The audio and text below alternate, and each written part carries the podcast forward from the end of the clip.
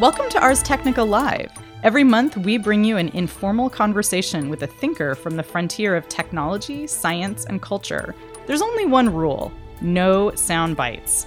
We record each episode before a live audience at Longitude, Oakland, California's premier tiki bar.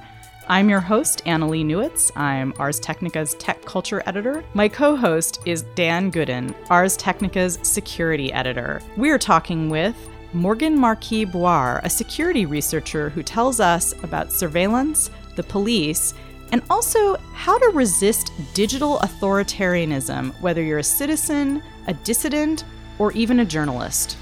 I wanted to say before we get started, this is a an event that we've been planning for a while. I asked Morgan to come speak here a couple months ago. I want, uh, and so this was not something that we put together in the wake of the election. Um, and I want you to think about the fact that the issues that we're talking about tonight, they may seem like they've taken on a new urgency because of the recent election, but these are topics that we should be thinking about no matter who is elected president. These are topics that are of great urgency to people outside the United States. They're a matter of life and death for a lot of people. So this is not about the election. This is about just the state of the world and the state of politics and digital safety as we know them. So I wanted to ask how you got started with hacking. Like, were there formative experiences for you that made you want to go into computer security and study these issues as a researcher? What's your origin story? Hacking now, it means something different than it did when I was a teenager. And I used to get very worked up about this, and I'm, I'm fine with having lost that battle. Now, everyone who is a software engineer is a hacker, and everyone who cooks is a food hacker, and everyone who sews is a clothing hacker, and that's fucking fine. I don't give a shit. No, no, I, I actually really do care about that. That pisses me off. But but anyway, because uh, because hacking used to be about breaking into computers, and and that's a very second wave definition. Like it, it used to be about building operating systems, but we were the ones that made it cool, right? Because you actually had to have the moxie to stump up and do something illegal. Not that I did, but no. So I mean, th- there were a lot of formative experiences. So I mean, I I was lucky enough to fall in with a sort of disreputable group of highly skilled computer geeks. And so, so we, we had a, an apartment which I'm still very fond of. There's this sort of giant warehouse. And so we did things like we ran New Zealand's first anonymous remailer. Sort of prior to things like Tor, like a remailer was a, it's like a system by which you, you send an email and it sends it on to another email server and another email server and so on. And it reaches the final destination and you can send email anonymously. And obviously the potential for abuse of such a system is large. So we did things like we actually built this inside one of the walls because we were convinced that the police would come to raid our pad in the night and seize our thing. And so, you know, we actually sort of built this into the walls so you wouldn't even be able to tell where this machine was in our apartment. So, you know, we, we, we did a variety of stuff like that. We did things which now would probably seem really foolish, like we sort of ran a public exploit archive and allowed people to vulnerability scan the internet from like our network and stuff like that, which is, is also like now I'm like, wow, that's you just wouldn't do that. That would seem hideously irresponsible. Uh, yeah, and we ran like a public test lab, which you were actually allowed to hack. Like we, we invited people to to hack it. In fact, the power bills in that place were just insanely expensive because we ran like 30 pieces of spinning rust, which kept us really warm in winter. But th- I mean, that was that was the public network that people were allowed to hack. So, so yeah, I mean, there's there's you know good t- good times in New Zealand in my teenage years. For you, as you were developing new skills, did you feel like hacking was necessarily political? So I did, but the rest of the people in my group did not specifically. I didn't actually study computer science at university. I actually have a degree in politics. So I have a degree in politics and philosophy. So I, was, I got sort of roped into this. I discovered open source and was like, oh my god, this is an amazing idea. The idea of you know people giving away their time and ideas for free, so you don't have to replicate effort. This like really makes sense as a problem-solving approach to me. Like I would really love to learn more about this culture and this world. I have always sort of seen a political edge to it, but I know a lot of people haven't. Although that it differs a lot whether or not you're American or European. But it, it sort of speaks, I think, to the you know different nature of, of so in America, there's a lot more of a the lone hacker against you know telcos, large corporates, and that sort of thing, which which also speaks to a lot of the narratives that exist in the American psyche. Whereas I think in, in Europe, I think there's a, a longer history of sort of hacking as a political protest and, and that sort of thing. I, I was curious to know um, about your current gig working for, for First Look and, and specifically defending Glenn Greenwald and other journalists. You are defending him against arguably some of the most sophisticated uh, state sponsored hackers in the world. You've worked for, for Google, you've done penetration testing, you've worked for a lot of different places. What's it like to defend journalists, not only just any journalists, but journalists like that, versus working for you know Google or, or some of these other large companies? It, has been interesting because I, I think actually all, all of the jobs that I, have sort of done have lent me different perspectives. Like I, I really enjoyed working as a penetration tester because I, I got to work as a penetration tester 15 years ago now. But yeah, I mean, I, I, liked that job because I got to break into computers and I got paid for it, which I actually didn't think was a real thing at the time. Like, it was strange and bizarre. I spent a lot of time pinching myself because this was something that I would probably want to be doing anyway. In fact, enjoyed doing so much that I might do it for free. But no, I really enjoyed that job. But you mostly always won. And that sounds great, but it actually became really, really depressing. And so, for instance, like I would show up to do a job and it would be, be someone that I'd actually previously hacked and I'd written a report and said all of this stuff is bad and wrong. I'd come back a year later and I'd take a cursory look at them and be like, all of your stuff is still bad and wrong. It's, it's like you didn't listen to me at all. You know, I, I don't feel valued. I don't feel loved, you know? I, eventually, I actually found that quite distressing. That was sort of around the time I, I stopped being a pen tester and went to work for Google, which, of course, is a very different set of problems because when you're a pen tester, you can move really fast. And so, for instance, I would show up at Google and they would be, you know, they're like, oh, you're the new guy. You should do like this task. You know, like, how long do you think it'll take you? I'm like, uh, I don't know, 70 hours. And they're like, this is going to take you two quarters. I'm like, you, you got to be shitting me. Like, what? And like, yeah, it's learning the difference between being sort of like a small team of consultants, you know, largely critiquing and QAing other people's work, to actually, you know, working in a a really large scale environment on truly ambitious projects, you know, things take a lot longer. I mean, I had a really good time working there, and I thought it was a fantastic security team. As you, as you mentioned, I, I moved to be the director of security at First Look, and now we have a bunch of troublemaking journalists that get leaked documents. And one of the things that I like about it over working at Google is, is that Google is large and let's say functionally infinitely resourced for the purposes of this discussion, as opposed to a, a small, highly mobile company. But I don't have a security team of 300 mystical unicorns to you know do my bidding, right? Like we, we have to sort of make do with what we've got. On the other side of things, the attack surface is much, much smaller because you know Google is a lot of the internet, whereas you know the stuff we're protecting isn't. So you can actually start doing things like, oh well, if we don't want people to be able to get to it, maybe maybe we should just never put it online. Like, yeah, let's do that. You know, um, so I mean, I'm saying, saying you, you, you can come up with those sorts of approaches, which is really not feasible when you're in a Google or an Amazon or a Facebook, right? So, I mean, there are different challenges. The thing that still really does my head in about trying to protect journalists, and as people here who've worked in that industry will know, is that arbitrary documents like, you're a journalist. Your job is to open random documents that people you don't know send you. Like, hey, I have this great scoop. It's really interesting. It's Donald Trump's tax returns or Obama's birth certificate or, you know, whatever, right? And the thing is, as a journalist, it's kind of paralyzing because it's, it's your job to open this. The regular sort of security authoritarianism, which sort of beats deep within my soul, is like really difficult to apply here, which is like, Basically, I'd like you to just listen to me and never do any of the things that I'm telling you not to do. Like, that's really difficult to enforce with journalists. So it's, it's had new and interesting challenges. I've been wondering something that perhaps you can answer, which is I know that you've been all over the world teaching different groups about how to have better security if they're whistleblowers or if they're subversives or journalists under closed regimes.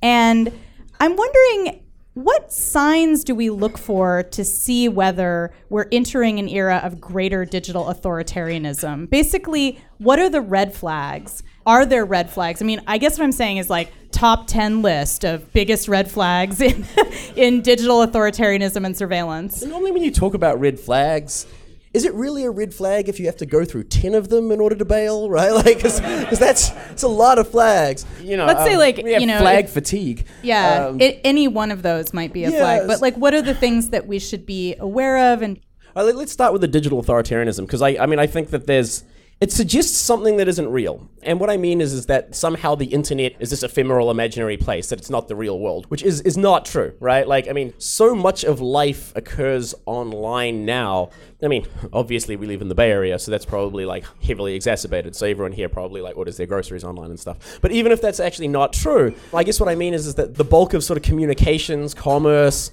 and now of course with the internet of broken stuff. People's children's toys, cars are online. Cars, you know, medical equipment. I'm self quantifying now. I'll be able to see my heart rate raise as I don't get that drink I ordered. So I think when we sort of talk about digital authoritarianism, it's slightly misleading because it implies that it's different from actual authoritarianism, which it, it really isn't. Digital authoritarianism is simply sort of a, a method of control to enforce the same tawdry, mundane agendas that authoritarians have been trying to enforce since that was a thing. For me, the secret courts was a big one. Like that's that's not a digital thing, right? There are sort of like literal courts with alternative interpretations of the Constitution, which most people didn't know existed. That's very, very concerning. I was surprised to say the least. I think when your intelligence and law enforcement agencies operating in manners that they choose to keep not just secret, but as almost deceptive with regard to the whole population. For instance, like how many people here knew that there was large scale surveillance of Americans occurring before the Snowden documents were released, right? I mean, but I mean, like that. This this is a thing that most people actually thought was forbidden. We've, we've got sort of a couple of serious red flags already that type of thing is very concerning. And, and there are there are probably some lawyers here who'll, who'll know the, the in depth of it more than I will. But the Apple versus FBI case, sort of crypto wars version two, super concerning, right? Like, oh, you shouldn't really make a product so secure that the American government can't circumvent it. Like, really? Really? So we, we, we shouldn't make reliable products here, right? Like, this is a return to a narrative that we had in the late 80s. There's definitely been red flags, as you say. In the wake of the election, there have been a lot of protests what do people need to be concerned about in terms of government surveillance, police surveillance? How can people protect themselves if they want to go out and peacefully protest, which is part of our right as Americans to peaceably assemble and you know make ourselves heard? I'm thinking a lot about you know these specific devices, which I would argue that probably like 99% of people here are actually have a, sort of glued to their person right now. It's it's a double-edged sword, right? Both a blessing and a curse because it's not so much that police have just recently started brutalizing people. It's now that we have increased capacity to document it. And so there are some really positive things on that. On the on the other side of things, to retouch on that European US divide here. So so for instance in Europe if you're attending a demo, right, and you bring your cell phone, you are a snitch, a narc, and a fool, right? Like you are you are deliberately endangering the people that you are going to a protest with, because of course you know this particular device knows exactly where I am at all times, which means that Comcast knows exactly where I am at all times, or T-Mobile, or Sprint, or whoever, and that means that law enforcement knows where you were, what you were doing, and so forth. On the other side of things, maybe you really, really, really do want to videotape the police illegally searching your friend or beating them down. So I mean, there's, as I said, when it comes to the double edged sword, protesting is kind of different than it used to be. And I, I think it depends on the type of protesting you're doing and what your goals are. I am sure everybody here is only interested in peaceful and ineffective protest. So there's like, hey, that came out wrong. I'm sorry. Tell us how you really feel, though, Morgan. These are great, by the way. Um, no, it's difficult to give people sort of a three point set of rules to say, like, this will definitely keep you safe. There are a few things which I think are worth bearing in mind. And I, it, it's, it's sort of not technically complicated. It's more, you know, if there is stuff on your phone that you would prefer that law enforcement not see, maybe you should not take it into an environment where the police are going to act irrationally with regard to large groups of people, right? Like temperatures will be high. You know, they like to do things like kettle people, take people's phones, demand that you unlock them, and so forth, which you know may or may not be illegal in the state of California. How much you want to stand on principle in certain situations is up to the individual. Thinking about the data that you're trying to protect, what you're trying to keep safe, what your concerns are, if you are actually trying to organize some form of direct action, then obviously actually using secure communications, preferably secure and ephemeral communications, maybe self deleting communications. Probably a good idea. I have actually been in situations where people have been like, YOLO, what's the worst that can happen? And as it turned out, the worst that could happen in this situation, I mean, they were nice white folk, but so they just got thrown in jail. Let me step in. What are three specific safeguards that people should take to try to insulate themselves or protect themselves the best they can. I'm a little loath to advocate like a tools based approach to security because, I mean, if, if we draw an analogy with like physical health, like say you go to a doctor and you're like, Doc, what are three things I can do to be healthy? The doctor will look at you and probably say you should exercise, eat right, and you know get enough sleep, or don't smoke, stay away from heroin. It's difficult for me to advocate like a specific app or something like that that people install. Like I like Signal. I think Signal is a great secure communication app. It has disappearing messages. It does all sorts of things. It is designed to do a very specific thing, much like getting inoculated against you know, tetanus or something like that, right? I think using secure messaging apps when you're messaging people about sensitive topics is a good idea. And by secure messaging apps, you mean Signal, WhatsApp, maybe? Yes. WhatsApp has Signal protocol. Facebook has secure messages. I think evaluating whether or not you need your phone, whether or not you need your phone, this phone right now, like you could get a $20 one that's not yours.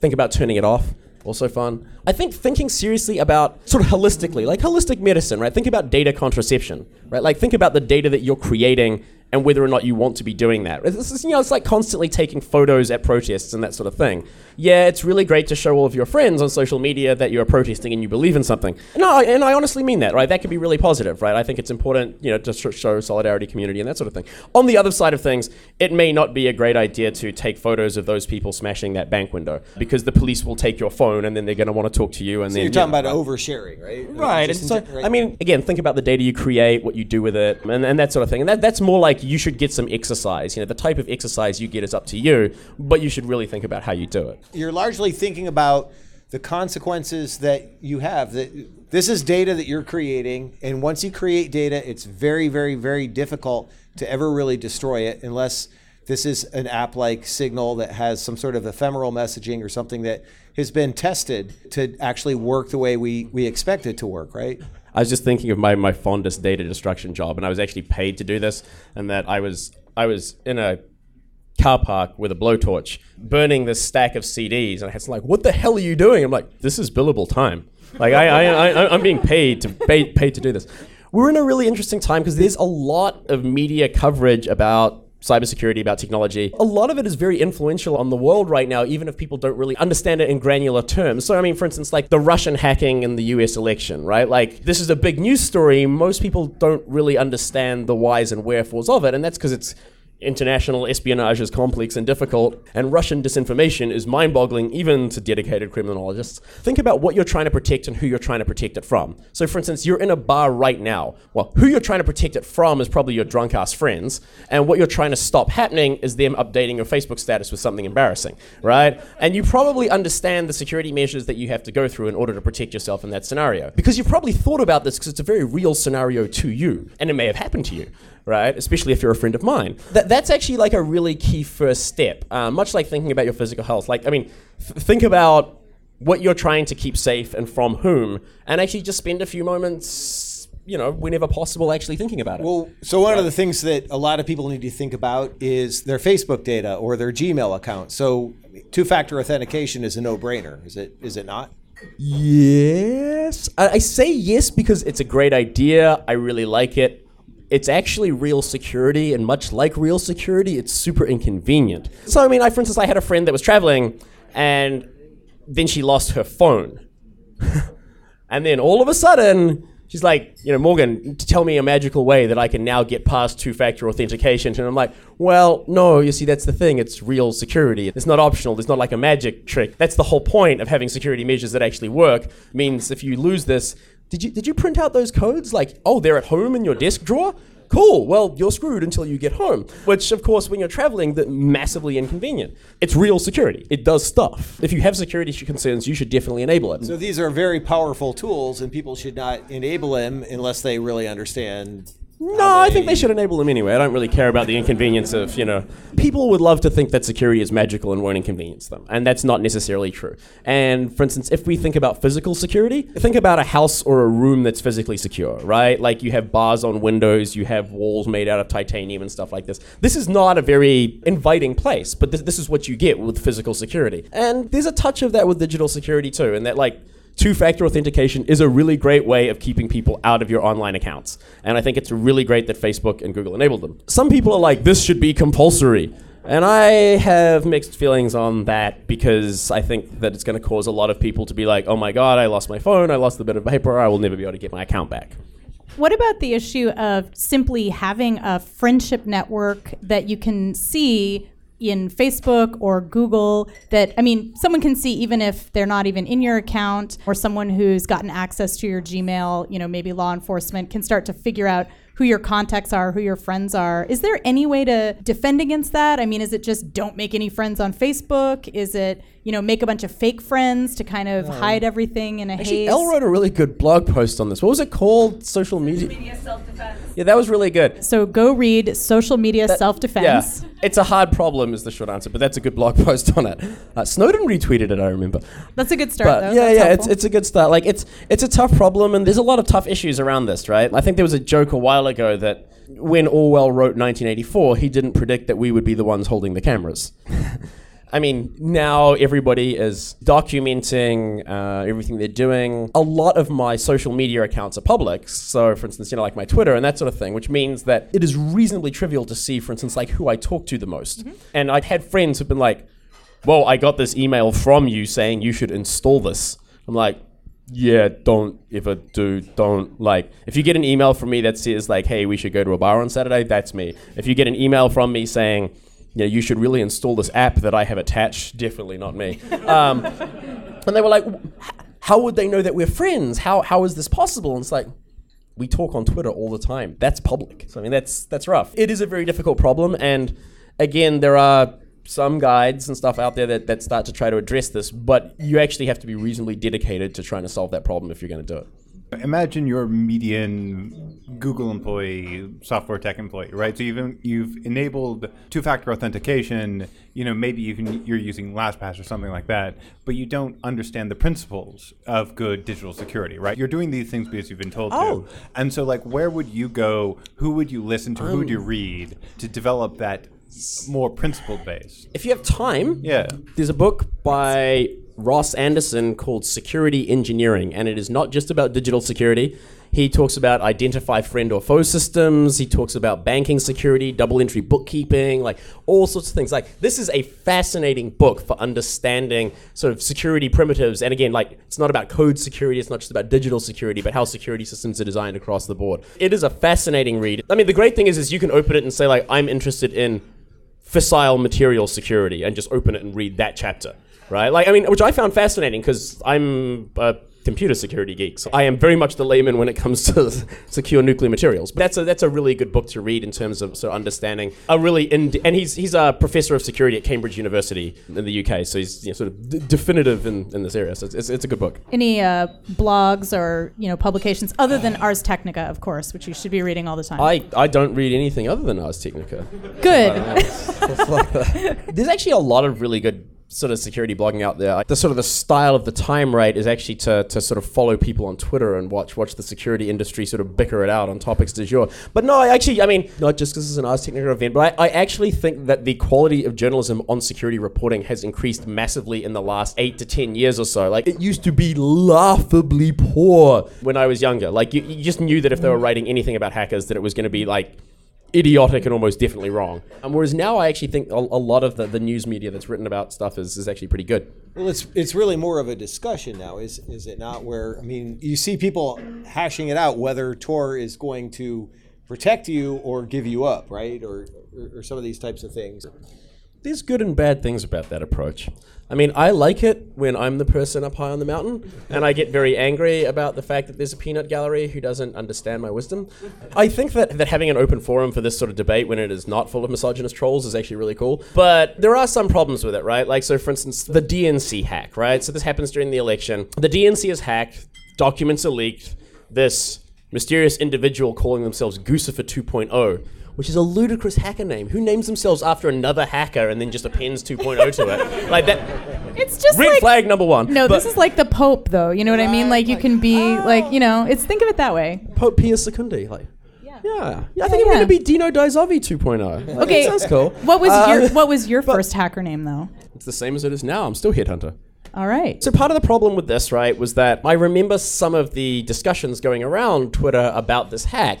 Is that you know it was said like oh you know the, the Russians had hacked the DNC and that, that Guccifer was a cutout and, and this was a setup in an effort to sort of influence the election. And all of a sudden, there were actually some reasonably well known InfoSec voices who were like, yeah, well, there's really no evidence which shows that it's Russia and this news. And I sort of messaged them, I was like, have you. Have you looked at the malware? Or Have you analyzed this? Have you done any of this yourself? Because you're a smart guy, and I know you could. And it's like, well, no. Like I'm, I'm, I'm just, just going on what I've read in the news. And it's like, right, but you know, when you say this stuff, people listen because you're kind of well known. And you're not thinking about this because you're just running your mouth on Twitter, which is what it's for. But then you see articles which say like, oh, you know, prominent security professionals, no agreement with an industry about, which is like, no, that's bullshit. Like, I actually know what's going on here. He's not even paying attention, right? Like, he's just running at the mouth. But it's kind of one of those things. It's like it, it's good that this discussion space exists, but the problem is, is that you know whether or not prominent security expert A is actually saying like, well, as someone who is expert in the subject, I believe X, or I woke up this morning with a really bad hangover and I'm in a pissed off mood and I just want to have a fight with some of my friends. Discerning what, exactly what's going on can be, you know, somewhat impenetrable to the lay observer. People who become activists don't use activist apps when they start being activists. They use the tools that they have at their disposal, right? Whether that's email, Facebook. I'm a big fan of using Signal, but what is it that the hmm. companies that create the tools that all of us use in our daily lives can do? A lot of people don't even understand that they're starting to do activism when they start, right? Like you feel strongly about something and you want to get out there and um, there's there's a great paper written by um, Ethan Zuckerman, the cute cats in the Arab Spring, right? Which I, I, I love. Um, when he actually says, you know, what people love on the internet is cute cat pictures and cute cat videos. This is a universally acknowledged truth, and it is actually really hard to shut down platforms which are primarily purveyors of cat pictures, like in cat videos, say YouTube. It is pretty easy to shut down specialized activist tools. So, for instance, like let's look at Signal versus sort of Facebook Secret Messenger. Signal is not immensely funded, right? As most people probably know, it, it is a reasonably small team of people. So, actually deciding that you're going to block all traffic to Signal servers on the border uh, of your country is actually probably not that difficult. However, if you decided that you were going to shut down Facebook Messenger for the entire country because Facebook now has secret chats which are encrypted between individuals, then that's that's an international news story, right? Like, you know, country X kills Facebook Messenger for entire country. And now you have a massive amount of collateral damage, right? You have, you know, 20, 30 million pissed off people because this is primarily how they chat with their school friends or, you know. I think that's a really good point. I think that a lot of companies are actually building these baked in security messages. So I mentioned Facebook secret chats. Freaking iPhone, right? Like your iMessage, if it's iPhone to iPhone, is actually encrypted by default. I mean, there's some debate amongst the, the great and the good of the security community about how warrant responsive that would be if they just you know, if the government decided they didn't like you and went to Apple with an NSL, could Apple create like an invisible device onto your account and replicate your messages? You know, maybe. So probably not necessarily good enough if you were going to run a jihadi campaign against the United States. Probably fine for buying drugs in Oakland. Again, it's sort of like various threat models, right? I'm not advocating that you do either of these things. They both sound illegal and you shouldn't. Just sort of pointing out that, you know, I think that one of the places I've been the most confused, not being an expert at all in cybersecurity, is about attribution, because attribution is such a big deal in any news story. We all want to know who's at fault, but it's actually really hard as a member of the general public to just understand what that even means, right? So if we were watching a detective show about trying to figure out who's the murderer, how would you actually go about it? How do you figure out who hacks who, and what should we be skeptical of when we are reading the news? That is an excellent question, um, and, and one, one, quite dear to my heart actually. The joke is is that you know sort of attribution is tricky, right? Even if it's accurate and even if it's doable, it can be difficult for the layperson to understand. But it's not so much that attribution is impossible; it's just that it is infrequently done with public sources. and so, for instance, like you know, the NSA says, "Yes, we are very sure that this is the Russians," and you're like well, you would say it was the Russians. I remember there was a Cold War and a thing, and our countries don't like each other very much, and you're the NSA, and you kind of lied to us. There was Clapper in Congress, and, and so, you know, I'm really disinclined to believe the things that you say. On the other side of things, they're not going to say, like, well, we know it was the Russians because we have this global passive sensor network which enables us to ingest 95% of traffic. And so we could actually see here to here. Uh, but we have these illegal taps running under country X. So, I mean, right. So, so, so, I mean, this should kind of explain to you, though, like, frequently why results, not sources and methods, right? Like people are probably not going to want to explain primarily how they got this information. And in fact, we've even seen this when it's come to there have been certain court cases involving the use of stingrays, right? Like cellular surveillance devices, where cops have actually decided to ditch cases rather than admit that they were using this technology, right? Where like it, has been deemed important enough that they protect the methods that they're prepared to sort of give away this case. So, I mean, it, it, sort of speaks to one of the reasons why attribution is difficult. Having said that, I think that understanding that there's sort of a difference between soft and hard attribution, right? Like hard attribution is like we definitely know it was this person. We have them on video. We have DNA. There is there is everything. And frequently that can only really be done in cyber attacks with the cases like maybe you have leaked documents which prove things. However, you can for instance, sort of soft attribution. So in the case of the DNC hack, these people have been active for like seven, eight years. Their methods almost identical across the seven, eight years. Almost everybody who's been studying this group thinks it's Russia. They hacked the German parliament. The German intelligence thinks it's Russia. US intelligence thinks it's Russia. They hacked France's largest television station.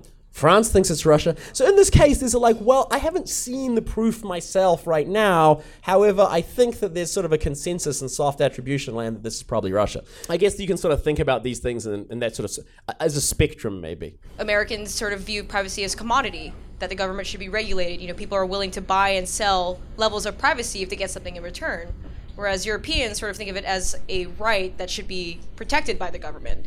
So now with the proliferation of all these social media sites and wider access to the internet, do you think this is going to still per you know still stay the same, or is it going to change over time? That's actually something that I, I've, I've thought a lot about. In Europe, there is actually a very deep and abiding understanding of privacy rights for reasons that everyone in this room is probably reasonably familiar with. However, free speech is not nearly as valued as much. In the US, free speech, you can pry it from cold dead hands along with the guns, right? But privacy here is, as you say, it's sort of, you know, commoditized, you know, whether or not you're sort of rich enough to afford it. I think people here are a lot more worried about it than they have been historically. I lived in Europe for, uh, for, for a number of years, and I would actually get very confused when having these discussions with Europeans, because Europeans are frequently very worried about the amount of data the information that large US corporates have on them it's complicated, right? But it is very difficult for European governments to convince Google or Facebook not to keep certain types of data or, you know, for them to have any sort of control over it. So, for instance, you feel like your data is not sovereign,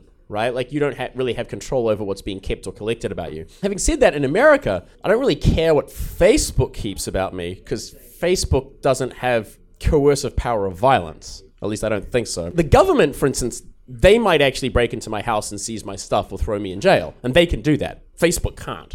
Facebook is going to advertise things at me, which I will probably buy while drunk. There's actually quite a, a, completely different perspective on it. But I mean, a lot of things are moving very fast in this area. I mean, there was a sort of a safe harbor provision, which sort of between Europe and America, and I'm, I'm not a lawyer, and the international law on this gets kind of interesting. But basically, after the release of, of the Snowden documents, and it sort of came to light the amount of data the US government was gathering, then they actually decided that uh, European data on US soil was not actually considered any longer a safe harbor. I guess one of the things that we're worried about now is the sort of the warrant responsiveness of really large businesses.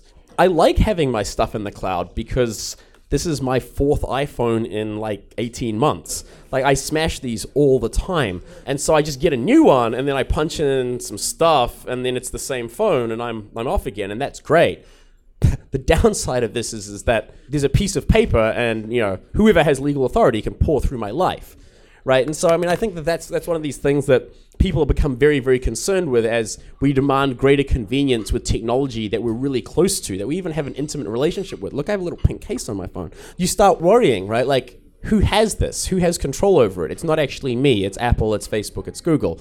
And so, you know, fortunately, I think all three of those companies at the moment are actually sort of doing reasonable things in terms of pushing back on the government in terms of asking for data. But what's worrying about that situation is it's about as reliable as hey, well, Obama is in charge of the largest surveillance apparatus in the world, and he seems like kind of a good guy, so, you know, I'm sure everything will be fine. Uh, Don't be evil.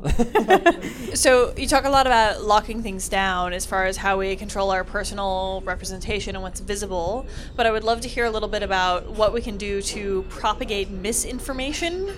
Uh, Yeah. And what we can do at scale if we're not willing to take the steps necessary to have inconvenient security. Oh, I, I love this. So, so there's this hilarious website called Destroy My Google Search History, right? And I mean, this is just an example, but I, I loved it so much because you browse to it, and then all of a sudden, like, you, you get this pop up, which is like, you know, like you have to be logged in with your Google account. Are you sure you really want to do this? You're like, yeah, yeah, yeah, hit, me with it, and you hit, and it just starts searching, kind of like, oh, jihadist manuals, all sorts of crazy stuff. But but it's sort of like hundreds of thousands of searches just rolling into Google, like all, and it's like your, your search history is trashed, right? Like that that that profile that's been building on you, and like you know, oh, you're a 25 to 30 year old liberal who lives in this area, and you like driving a Prius, and you probably like eating at In and Out and stuff, like gone, right? like, um, so it's like, yeah, there are some people thinking about the misinformation game, and I happen to think it's pretty hilarious. It, it depends on, on what. Like, if you're going to take it really seriously in terms of your whole life, it sort of goes back to that social media game as well, where that's that's really difficult because you have to sort of elect you're going to live your life in a certain way. Having said that, there are there are pretty easy ways to stop certain types of tracking and send certain types of misinformation. Right? I tell people to use ad blockers all of the time. Right? It's like if you want, I, used to work for Google. If you want to drastically minimize the amount of information Google has about you, use ad blockers. They all block AdWords. Right? Like not that I know this for a good any good reason, but it is reasonably hard to run a long-term fake identity. Talking about misinformation, right? Like there's there's a lot of time and effort involved in this. Actually, Julia Angwin has a really great book called Dragnet Nation, and she she signs up for fake credit cards, face post office boxes, and all. So it's actually not that hard. There's just a sort of a, a reasonable amount of effort involved. You can't just browse to a website. One might argue we already do this a little bit anyway, right? Who actually presents who they really are on Instagram, Facebook, Twitter, right? M- maybe you use Twitter specifically for work purposes, right? And Instagram is only photos of you doing yoga because yoga doesn't happen unless it's being Instagrammed. I think actually, if you're a digital native, right, like if you grow up with social media now, then people sort of intrinsically understand that there's actually sort of a curation of, of what they want to keep intimate and, and, and what they actually want to share with other people online. If people have very specific needs with regard to sowing misinformation about themselves online, I am more than happy to talk to specifics with individuals after this. All right. Well, thanks again for being here.